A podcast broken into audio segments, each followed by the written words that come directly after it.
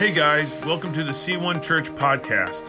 I pray that this message encourages you, builds your faith, and helps you go after Jesus. If you'd like more information about C1 Church, please go to our website at c1.church. Enjoy the message and be blessed.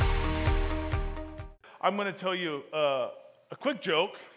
Uh, in, in lieu of, like, we have some we, we, we, we, we have some newborns in our church. I'm sure you guys have seen them, not this morning, but we have some little ones in our church, and that's so awesome. And that means there's new moms in our church. And I just want to make uh, this is really more of a public service announcement. Like flu season's coming, and women, you need to understand. Recent studies have shown that that mothers that just they go when they go through the birthing process without an epidural that's the closest they'll ever come to knowing what it feels like when a man gets a cold. And so just give us grace um, in this flu season. Uh, you guys almost almost know what it feels like but that's it, it's not quite there. So man flu is a real thing. And uh, just be watching out for your husbands. Watch out for me. Just check on me daily. Um, now, after that joke. oh, I'm sorry. I'm sorry. Stop it. Stop it, Ryan. I've, don't, I've hid all the shovels at my house, but she knows where I keep my guns. Stop it. Stop it. Stop. Stop it. We're in 1 Corinthians chapter 5, and we are digesting a whole chapter again. And I, I, we're doing it this way because it's dealing with one subject matter. And honestly, there's really not that many verses in this chapter. There's 13 verses. And I think it's good for the church to digest Scripture. We need to digest Scripture. And I, I don't want to, I, I personally don't prefer topical preaching. I like um, exegetical preaching, I like to dive through sections of Scripture with you guys, and we need to digest Scripture together. It's kind of like, it, to, to, sometimes topical preaching is like going to a buffet and only eating dessert. Sometimes it could be that way, and every now and then you get like a slice of ham. What what expository preaching does when we go through whole sections of scripture, verse by verse, and we walk through books together, it forces us to eat things that we might not like, but we need to eat. Growing up, I did not like broccoli or green beans. And I still don't like green beans. But I make myself eat them. Might not eat them as much as I should, but I make myself eat them because they are good for me. And they help me actually more than that steak. They have more vitamins, they have more. So, not that I eat steak a lot either. It's more like, you know, like the redneck steak, like bologna, but um, fried bologna, I'm pretty sure that's Kentucky steak. But we, we have got to digest scripture and we don't need to pick and choose what we want. That's why I think it's so good to walk through books of the Bible, not just, you know, you, you use your daily devotions. Those are great. Walk through a daily devotion, but also read books of the Bible. It makes you chew on things that you normally wouldn't chew on. It makes you question things like, hey, I didn't know that was in there, or man, I need to change what I'm doing because God's word says this. And so we're looking at 1 Corinthians chapter 5, and this is a heavy chapter. We're getting into some juicy stuff here. So let's just jump in. Paul starts this chapter with I can hardly believe the report about the sexual immorality going on among you. Something that even pagans don't do. So last week we talked about the gap between who we are and who God's making us to be and how he's trying to close the gap. And he addressed spiritual pride because remember, he said, You guys think you're wise, you think you're strong, you think you're all these things. And in one, one sentence, he demolishes everything they think they know about their spiritual maturity in verse number one. I am told that a man in your church is living in sin with his stepmother.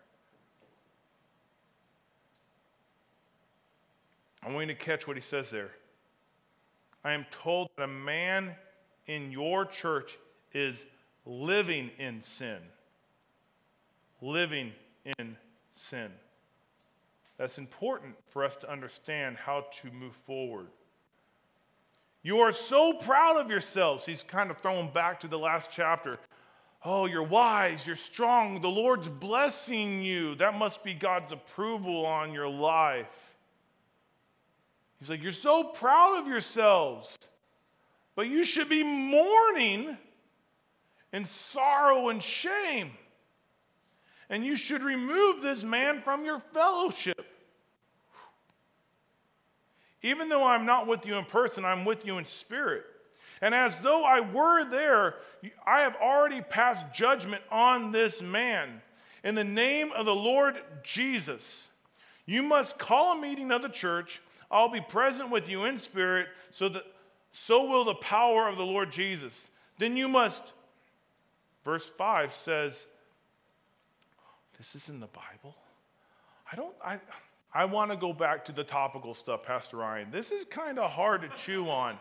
Like, it's, this is, this is biblical. Then you must throw this man out and hand him over to Satan. Whoa, whoa, whoa. Now, what? Is that in my Bible? It is. Verse number 5, 1 Corinthians chapter 5. Hand him over to Satan? Sometimes we can stop short. But this is the problem with like sometimes topical preaching. I'm not saying that you shouldn't have topical preaching, but sometimes you can actually stop short of what the whole thing says. So that his sinful nature will be destroyed and he himself will be saved on the day the Lord returns.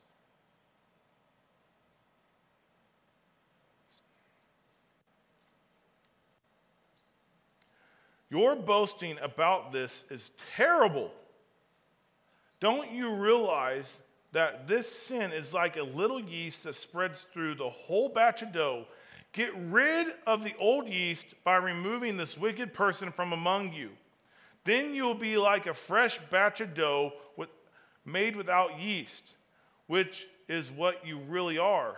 Christ, our Passover lamb, has been sacrificed for us. So let us celebrate the festival, not with the old bread of wickedness and evil, but with the new bread of sincerity and truth.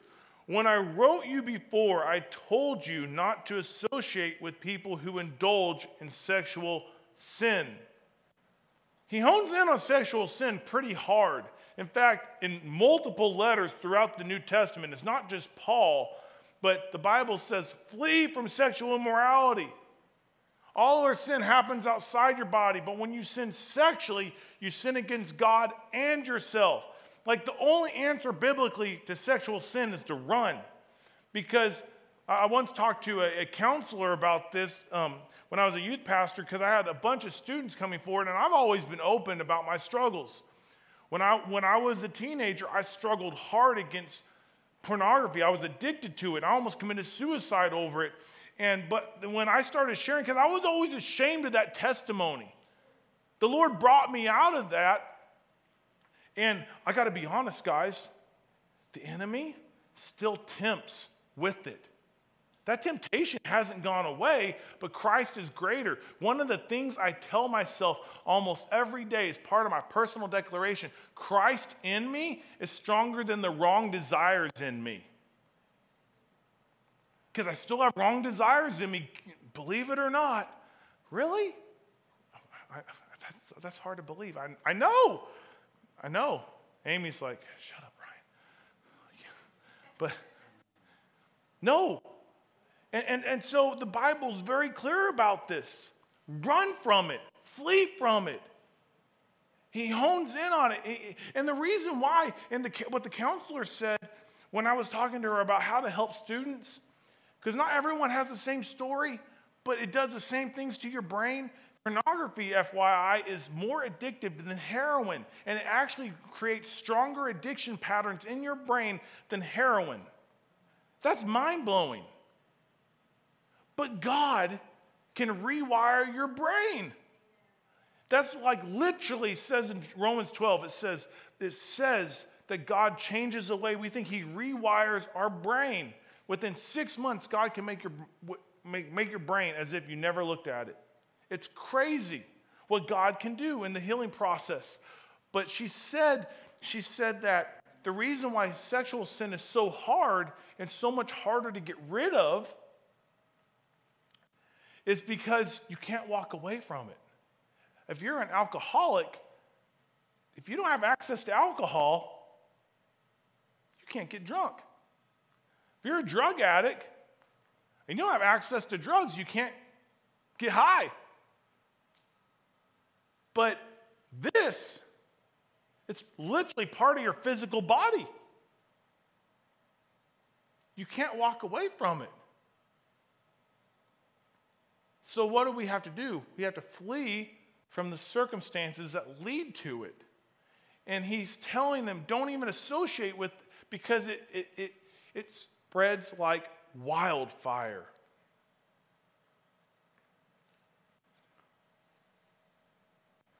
When I wrote you before, I told you not to associate with people who indulge in sexual sin. But, I, but listen, listen, listen, listen, listen. Verse 10 is very important for how we engage with the world. But I wasn't talking about unbelievers who indulge in sexual sin or are greedy or eh, or cheat people or worship idols. You would have to leave this world to avoid people like that. Sometimes Christians, they put our, ourselves in a little bubble and we don't associate with the world. How can we win the world when we don't have friends that are unbelievers? We can't. The Bible says, guard yourself against that so you don't commit the same things, but you'll never lead someone to the Lord if you're only in your own little Christian bubble. He's saying, I'm not talking about unbelievers. Unbelievers are going to be sexually immoral. They're going to be drunk. They're going to be high. They're going to be stupid. But what does he say? I meant that you are not to associate anyone who claims to be a believer who yet indulges in sexual sin or is greedy or worship idols or is abusive or is a drunkard or cheats people. Don't even eat with such people. Claims to be a believer. It isn't my responsibility to judge outsiders, but it certainly is your responsibility to judge those inside the church who are sinning. God will judge those on the outside, but as the scriptures say, say, scriptures say, you must remove the evil person from among you. Some of you guys only heard this part. But it certainly is your responsibility to judge those inside the church who are sinning.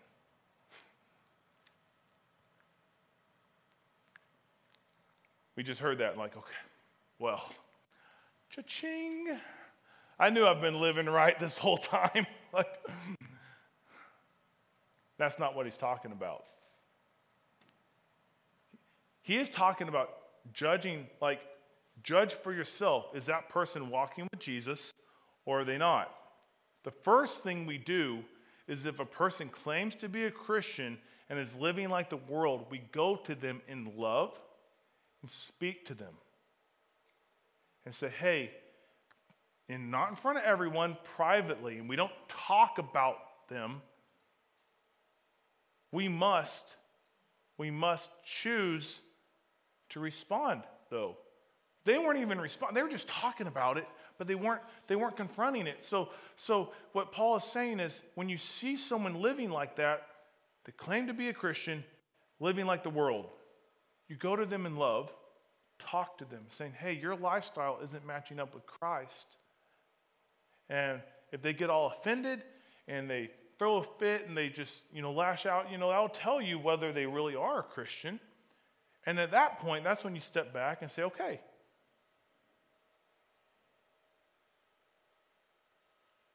But it's not just so we can judge people. Well, did you hear about so and so? I can't believe they did that. Or they did this. You know, that's not the point. That's called gossiping, and that's also a sin. Then someone else is going to have to walk up to you and say, Hey, you man, you've been gossiping a lot. You're living like the world. what he's saying is, check, be, be your brother's keeper. Let's help one another walk out our faith.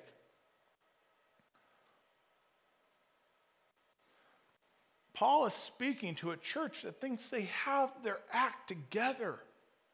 They think they're, they're killing it for Jesus. They think, man, look at us. We are a prime example of what a Christian church should look like. And Paul comes in like a tuning fork. You know, you, you know what a tuning fork is? Like it's like a little thing, and, and you tap it, and it gives you a, only a specific note. It only has one note, and there's like a tuning fork for every note. And what Paul comes in, he comes in like a tuning fork in this letter, and he smacks that tuning fork called the Word of God and the power of the Holy Spirit, and he rings out. And when it rings out, it actually shows the church instantly how out of tune they are with the Holy Spirit. And this happens all the time in our lives. When you live for Jesus Christ, and you're letting the Holy Spirit guide your steps, when you walk into an environment that is not godly, and but it has people who claim to be Christian in it, your life is like a tuning fork that shows them how out of tune they are. I remember right when I got out of college, I was working at an airport, I was directing planes. Yeah, I did not crash one plane. I just want you to know. um, I will tell you, I almost got sucked up into an engine because I got a little too close. You know, those things are powerful. Um, they're like, What are you doing? Get back there yelling at me, and I have my earmuffs on. I'm just like, they're like, Move! And finally, someone came and grabbed my, yeah, it was. I'm not the sharpest crayon in the box. Like, sharpest crayon in the that even makes sense. So, I had a guy. So I, I, I was I was licensed with the Assemblies of God, and I was helping in youth at a, a church up in Ash Grove, um, Missouri.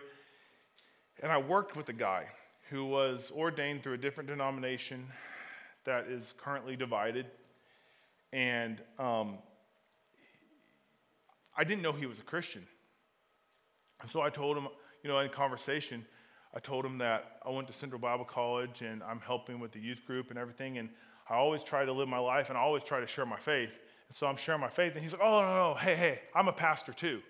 I'm, I'm ordained with so and so denomination. And I'm like, first things first, I'm like, wait, what? What? And he's like, yeah, I've been wanting to talk. And he started saying that, you seem a little religious. And I was like, what? Like, I'm, I'm the least religious person I know. I love Jesus and I want to live my life according to his word. And and so finally, you know, we I started talking to him, but you know, this guy, he was talking about I don't even want to say it. It was so vulgar. Well, he was ta- like this guy, everyone knew that he was ordained through this certain denomination. But he talked about having an affair with the girl that we worked with, with his wife. That openly at the break room, and I, I, I leaned over to him when we were in private. I said, Man, I, I just don't think that type of talk honors Christ. And what do you think it does to all the people who don't know Jesus here? And he said, You're just being religious. I said, No, I'm not being religious. This is what the Bible says flee from sexual immorality. Everything what you just said is immoral and wrong. And you're going to stand before God one day, and you're going to have to give an account for every idle word that comes out of your mouth. It was like a tuning fork. He did not talk to me for the rest of my time there. He avoided me like the plague because of the tuning fork. When you walk with the Holy Spirit and you walk, stand like that's what Paul's doing.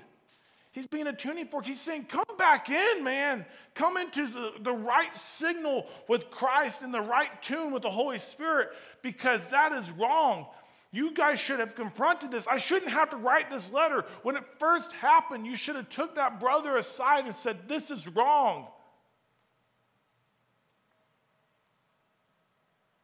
So Paul sets the standard for how do we respond to sin. We respond to sin by removing it. That's our, but get this, that's our whole life in this world. This world is riddled with sin. This, this side of heaven, your whole life walking with Jesus, you will either be killing sin or sin will be killing you. There is no coasting. It's you're actively engaged against sin in your walk with God, or sin will kill you. You are either killing sin. We kill sin or it kills us. But some in this room, even watching online, when you heard this and you read that scripture, you instantly felt that cold chill of condemnation run down your back. And suddenly you thought, should I be expelled? Well, I have a list of names. I'm joking. I don't. And no, you shouldn't. The very fact that you felt that is proof that you shouldn't.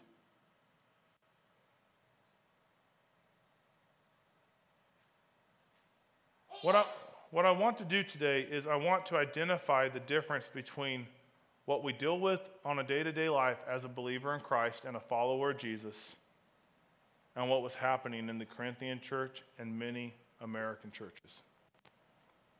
So, the first thing I want to talk to you about, and this is really the brass tacks of it how do we respond to sin? Well, I, I, there's two different responses the difference between struggling with sin and living in sin. If you're struggling with sin, that means you're growing in Christ.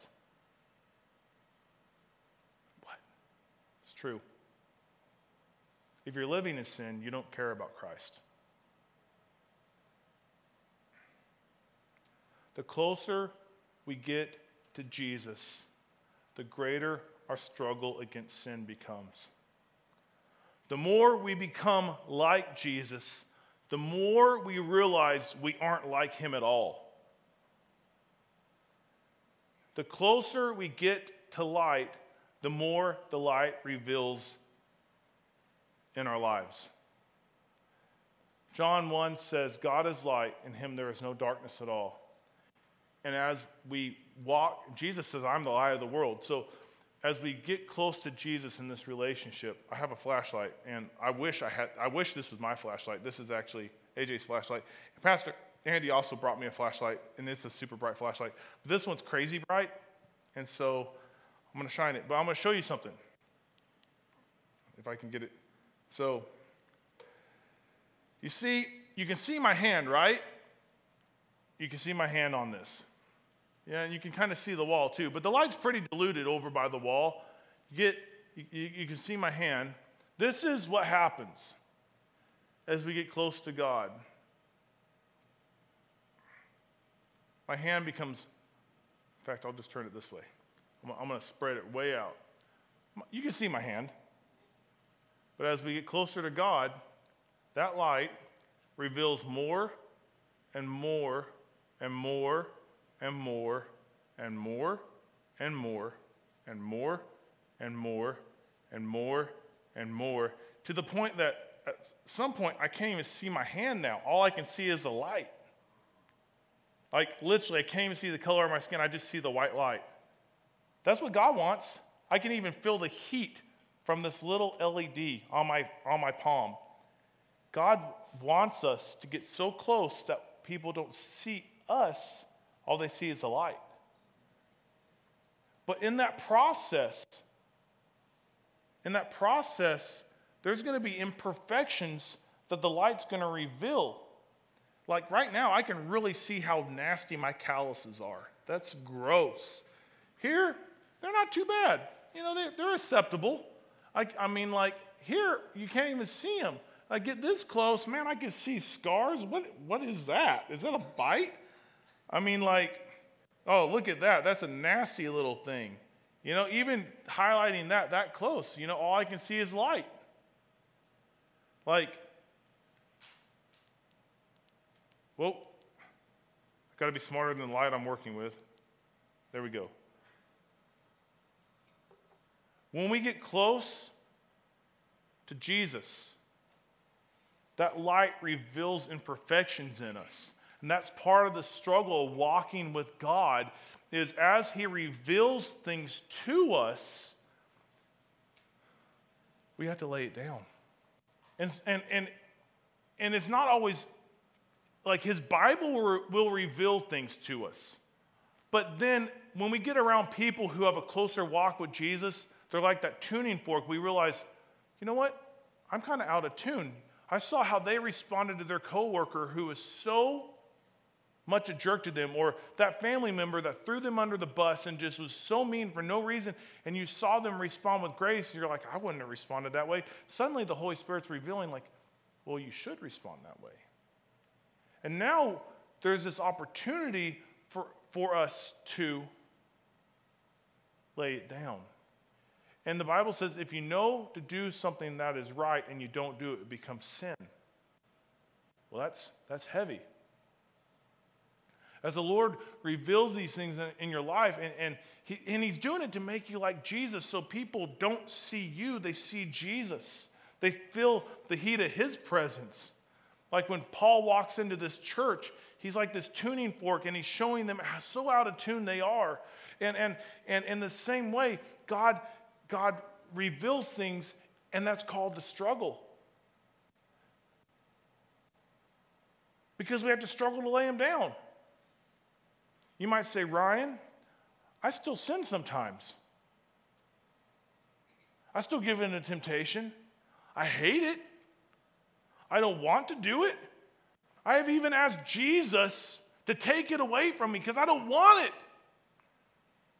But I would respond as praise Jesus. That's proof you're growing. The enemy wants you to feel condemnation. Like, I can't believe you did that again. Oh, God's so mad at you. But the fact that you feel this internal struggle in your walk with God as you, as you live your life, when you do mess up, when you do sin, that's proof that you're letting the Holy Spirit reveal things that you need to lay down. Because guess what? Sinners don't care about sinning. People who have the Holy Spirit in them hate sin. And when we sin, it just eats us up, not to make us feel guilty or bad, but to hopefully get us to a point of saying, God, you're right. I don't want this anymore. Take this away. And you keep praying that. Don't give up in praying that. Keep praying that. That's how you grow. It's getting closer and closer to the light so that light can expel darkness. And God uses people to reveal stuff. I, I was once told that God will place people in your life to show you areas of your life that you need to surrender. Like this last month, you know, pa- the, pastoring my daughter, fathering my daughter, uh, being her daddy, she has brought things out of me that I'm like, where is this coming from? like, what in the world? And I'm like, I'm, I used to tell, I used to joke with our youth group. I'm like, if you guys can make me angry, I will give you a free T-shirt. Because I just, I'm, I'm, I'm roll with the punches. I don't get mad. I, I, I, very few things make me mad. In the last month, I think my daughter found all of them.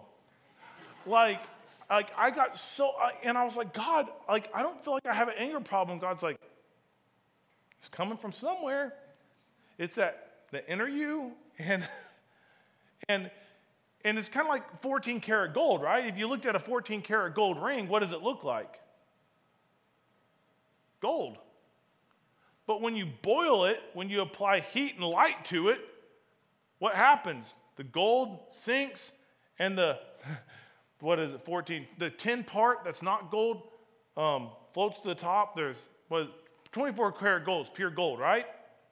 So 14 karat gold is 14 parts gold, 10 parts other. When you heat it, it separates. And and that's what the Holy Spirit does with people. He puts us in our life, and when you start things start revealing, like my daughter making that come out of me, well, that's something I need to surrender. I'm struggling right now in that. And I'm saying, God, I need you right now. And I'm, I'm, I'm praying and I'm repenting, like, God, I didn't know this was in me, but the heat of this parenting process is revealing parts that don't look like Jesus, so I don't want them. But that's part of the struggle. That's don't be condemned because you struggle with something that doesn't look like Jesus. Paul says this. Romans 7 says, I don't really understand myself. I want to do what is right, but I don't do it. Instead, I do what I hate. But if I know that what I am doing is wrong, this shows that I agree that the law is good. He's saying, or another way to say that would be, but if I know what I am doing is wrong, this shows that I agree with God. So I'm not the one doing it. It is sin living in me that does it. And I am and I know nothing good lives in me, that is in my sinful nature. I want to do what is right, but I can't. I want to do what is good, but I don't. I don't want to do what is wrong, but I do it anyways. But if I do what I don't want to do, I am not really the one doing it. It is sin living in me that does it. I have discovered this principle of life that when I want to do what is right, I inevitably do what is wrong. I love God's law with all my heart. So you can say, I love God with all my heart. But there is another power within me that is at war with my mind. That is the power that makes me a slave to sin that is within me. Oh, what a miserable person I am. Who will free me from this life that is dominated by sin and death? Thank God. The answer is Jesus Christ our Lord. So you see how it is. In my mind, I really want to obey God's law, but my sinful nature, I am a slave to sin. Some of you guys are like, that was so confusing. So, did he ever do what he wanted to do? No. He just des- described the, the walk with Christ. That's it. But there's no condemnation for, for those who are in Christ. That's the point. Is I'm struggling, I'm fighting against this, I'm putting myself to death. I'm dying to myself. Jesus says, if you want to be my disciple, you got to die to yourself. That's the struggle. Struggle versus struggling with sin versus living in sin. Jesus says in Luke 9 23, the, then he said to the crowd, If anyone wants to be my follower, he must give up his own way. Some translations say, Die to yourself, take up your cross daily, and follow me. If you try to hang on to your life, you will lose it. If you give up your life for my sake, you will find it. Paul says in Galatians 2:20, "My old self has been crucified with Christ. It is no longer I who live, but Christ lives in me. So I will live this earth I will live in this earthly body by trusting the Son of God who loved me and gave himself for me. He's choosing to make his, this flesh submit to the Spirit. He's choosing to die to himself daily. And he's choosing, like, dude, Paul got tempted. Paul struggled with sin like all of us. And, when, and, and, and that's the point. That's the point, the struggle. You died to yourself daily. 1 Peter 2 24 says, He personally carried our own sins in his body on the cross so that we can be dead to sin. If you are alive in Christ, you're dead to sin. It's a backwards and upside down kingdom. You give up your way, you give up your life, you give up what you want. You die to yourself so that you can live. What was this guy doing in 1 Corinthians? He was living for himself and dying to Christ. That's the difference. Is li- living, living for this world is, is living in sin. But yet he claimed to be a Christian. And what's worse is the church wasn't even grieved by it. They weren't, they didn't even bat an eye. Yeah, they were a pagan society. Yeah, their, their society practiced sexual sin as a form of worship, but they knew that this was wrong. But that's why Paul said even pagans don't do that.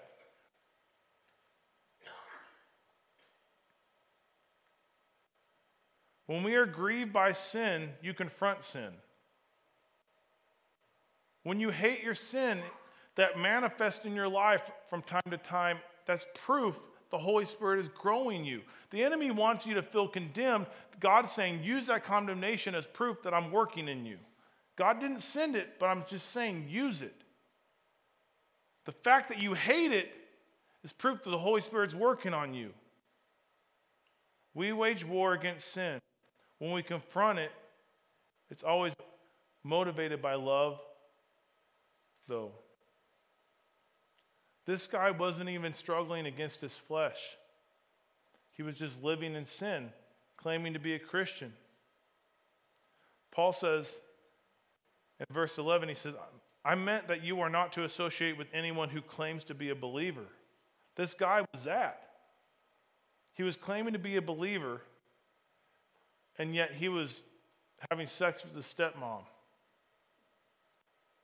This guy was like, I'm on fire for Jesus. Woo, I'm even a Christian. And I, yeah, I have a relationship. Sure, she's married to my dad, but she loves the Lord too, and God loves us. Sounds ridiculous, right? Does that not sound asinine? It sounds completely stupid. Well, let me give you a more modern example. I'm on fire for Jesus. Yeah, I'm a homosexual. And yes, I'm married to someone of the same gender. But God loves me.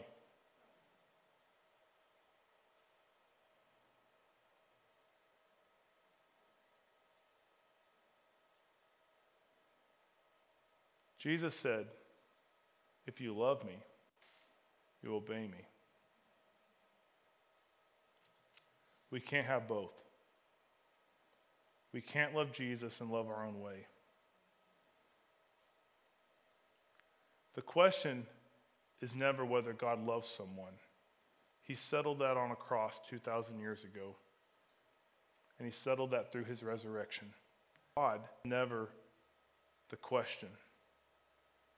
It's the fact that God gets to define sin and what is an affront to him.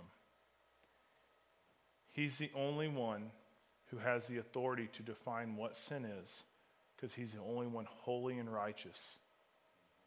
And it doesn't matter whether society accepts it or not. And we're not talking about people outside the church. We're called to love every single person that walks the face of the earth. We love because he first loved us, John tells us. We love people. They could spit in our face. We want to hug them. They could kick us in the knee. We want to pray for them. We bless those who curse us. That's our mandate.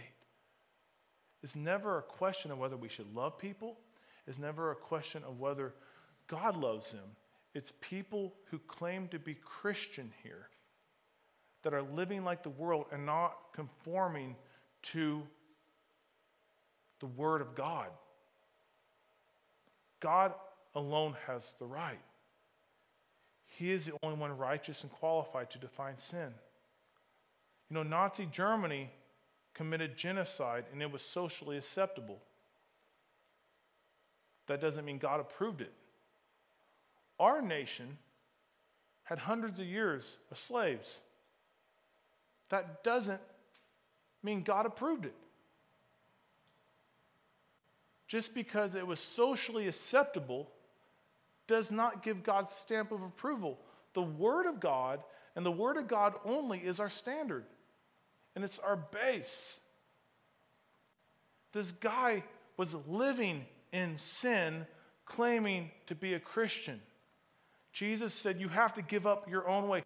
And I'm going to say something here, and I believe this is true. I believe we, the Bible says we are born into sin, for all have sinned and fall short of God's glory. That's Romans 3:23. We are born into sin. And I believe that people can be born with a proclivity to different sins. Some people are born with a, like, you just meet them and they're just angry from the moment they come out of the womb and they never get over it. I believe that people can have a proclivity to sin. Like, it doesn't matter whether it's homosexuality, it doesn't matter whether it's drunkenness, it doesn't matter whether it's murder. I don't care. There are people that just like, man, I just want to hit that guy with the axe. Like, where did that come from? He just cut you off in traffic, you know, like, but people have this proclivity to sin. And, and for too long in the church, we said, oh, well, it could be all the other sins, but not this one. People aren't born that way. Well, actually, they're born into sin. And last time I checked, that is a sin. But also, the last time I checked is when we come to Christ, Paul says we have been crucified with Christ. We are dead to sin. We're born again. So when you're born again, your new nature does not have a proclivity to sin. Your flesh does, but your new nature doesn't. And so, people who claim to be a Christian and yet are living with the world and saying that, oh, I'm fine, I'm right, they don't have a new nature, they're not born again. And Paul's saying, push them out because a little yeast will sour the whole batch. It will flood. And here pretty soon you'll have young Christians saying, hey, if they can do it, I can do it. And here pretty soon you'll have whole denominations that are not standing on the word of God and leaving. And, and, and but that's what Paul's saying. No, you have to, you have a choice. You love this person. And even when they pushed this guy out of the church, it was in a hopes that he would hit rock bottom and look up and see that God was running after him with mercy and grace.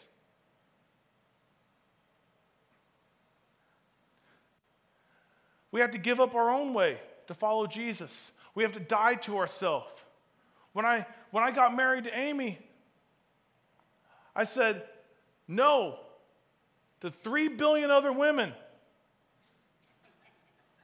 And when she got married to me, she said no to three billion other men. We give up our own way. We are married to Christ. We give up our own way. That's the struggle.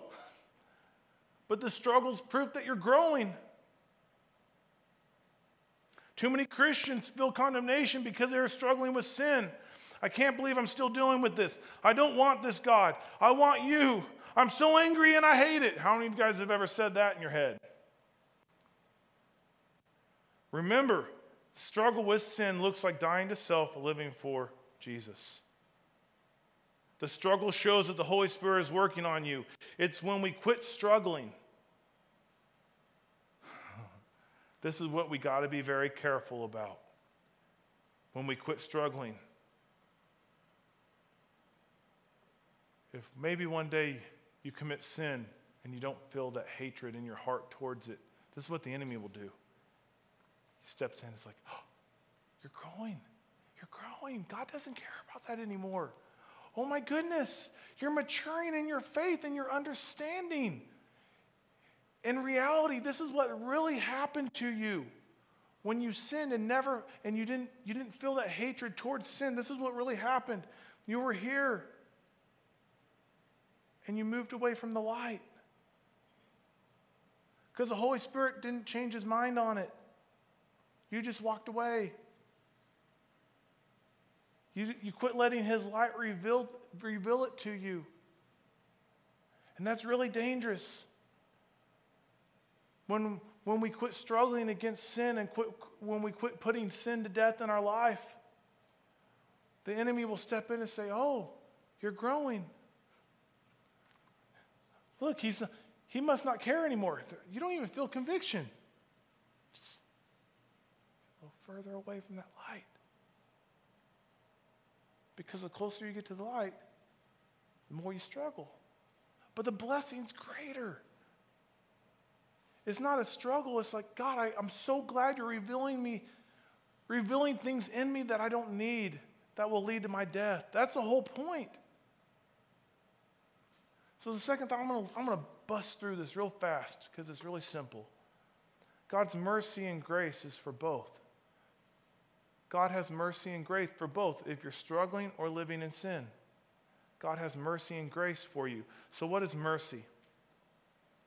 Mercy is God holding back his wrath and not giving us what we deserve.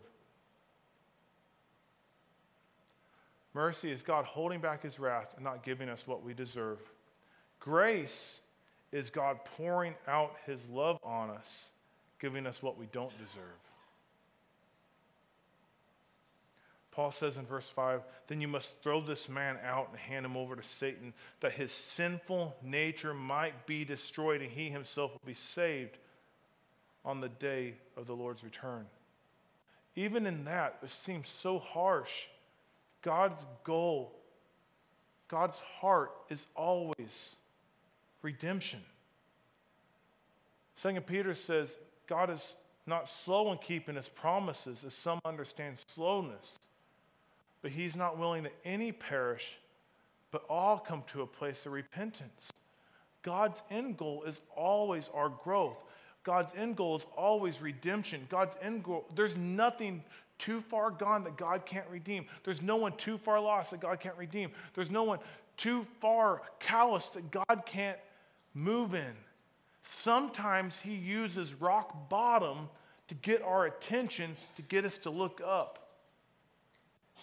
Some of us know people like that. Some of us are those people that hit rock bottom. And what, what I've discovered when people have hit rock bottom that are in Christian relationship, uh, in, in a relationship with Jesus now, what I've discovered is, in hearing their testimony, is they looked up and they saw that God was running after them. He wasn't standing there watching them, just, oh, oh, oh, they hit. Well, what do you think of them? Like, God's not like that. He was running after them the whole time. And as soon as they smacked rock bottom, they turned around and God had mercy and grace for them. And maybe you're here today. Maybe you're watching online and the fact that you're still breathing and you're living in sin is a mercy of God because at any moment your life could be over. And if you enter heaven without a relationship with Jesus, you're going to hell. And the fact that you're alive is a mercy because you still have time to give your life to Jesus. Because God has mercy for you. Isaiah tells us he wakes up in the morning wanting to give us mercy. The Bible says God's mercies are made new every day. He wants to give you mercy. The fact that you're alive is proof that He has mercy for you.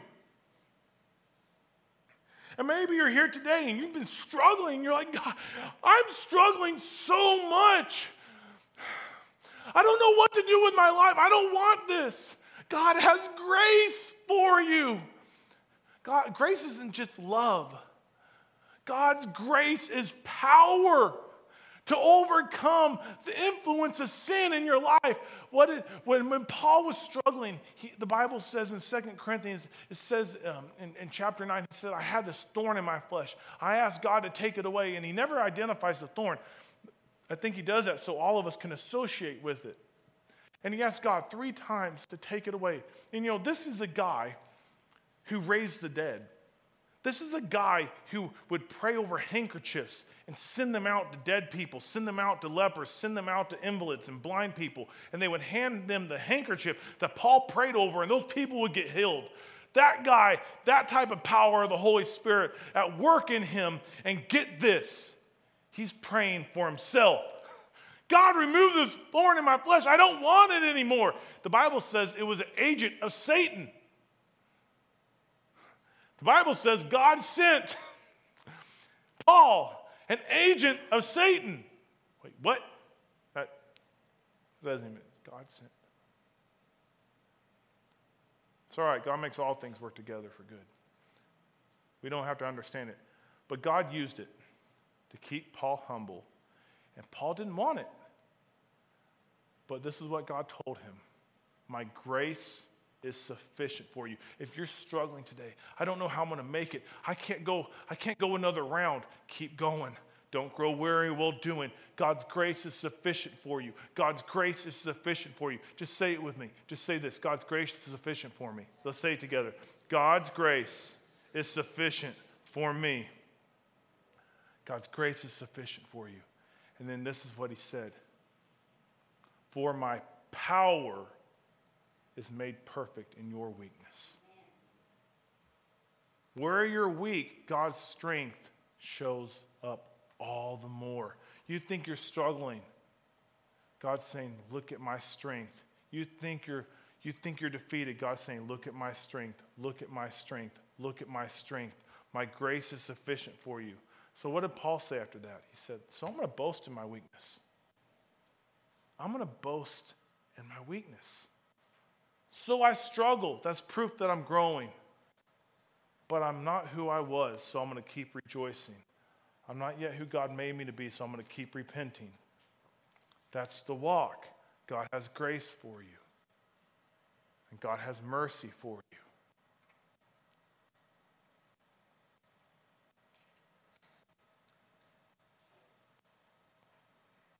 With every head bowed and every eye closed, I'm, I'm going to do something. If you're here today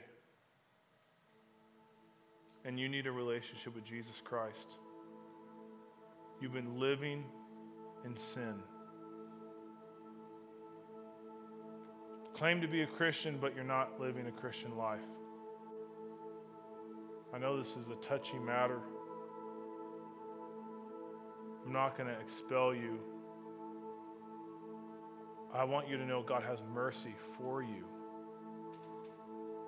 God wants a relationship with you. And so, with every head bowed, every eye closed, and, and you say, That's me, man. Even on the, on the stage, every, every head bowed, every eye closed. You say, that, that's, that's me. I've, I've, been, I've been claiming to be a follower of Jesus, but I've been living like the world. That guy in 1 Corinthians, that sounds just like my life. Maybe not the same sin, but it's how I've been living. If that's you, God has mercy for you. He's running after you.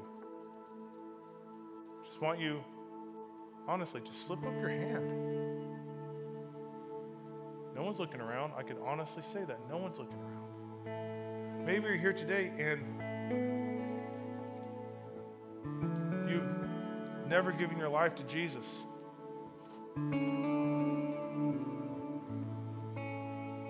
Never given your life to Jesus, God has mercy for you. It's not that you're claiming to be a Christian. It's just you never never made the commitment to be a Christian. God has mercy for you. The Bible says God made him who knew no sin to become sin for you, that we might become the righteousness of God in Christ. That, that God wants to make you a, a, a child of God. He wants a relationship with you. If you're here today and you need a relationship with Jesus, I, I want you to slip up your hand. I, I, I truly believe there, there's someone here that needs a relationship with Jesus. I truly believe you look for hope in other places and you don't, you haven't found it. God is that hope that you've been wanting. He has mercy for you, and that's all He has is mercy and grace. There's no judgment. I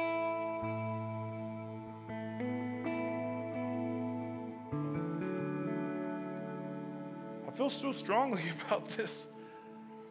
I'm going to do something I normally don't do. I don't, I don't believe in a magic prayer, but I do believe that sometimes we have to coach people through the process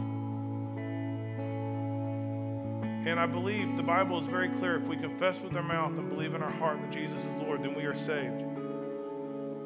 And I'm going to lead us in a prayer corporately. And if you say this and you mean it, I want you to come talk to me after service because I have resources for you. I want, I want to celebrate with you. And I, so let, let's pray this together. Lord Jesus. I thank you that you died on the cross in my place,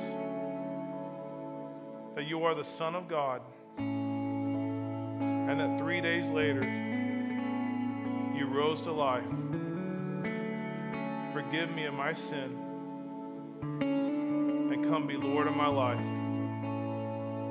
In Jesus' name, that was you, please come talk to me after service.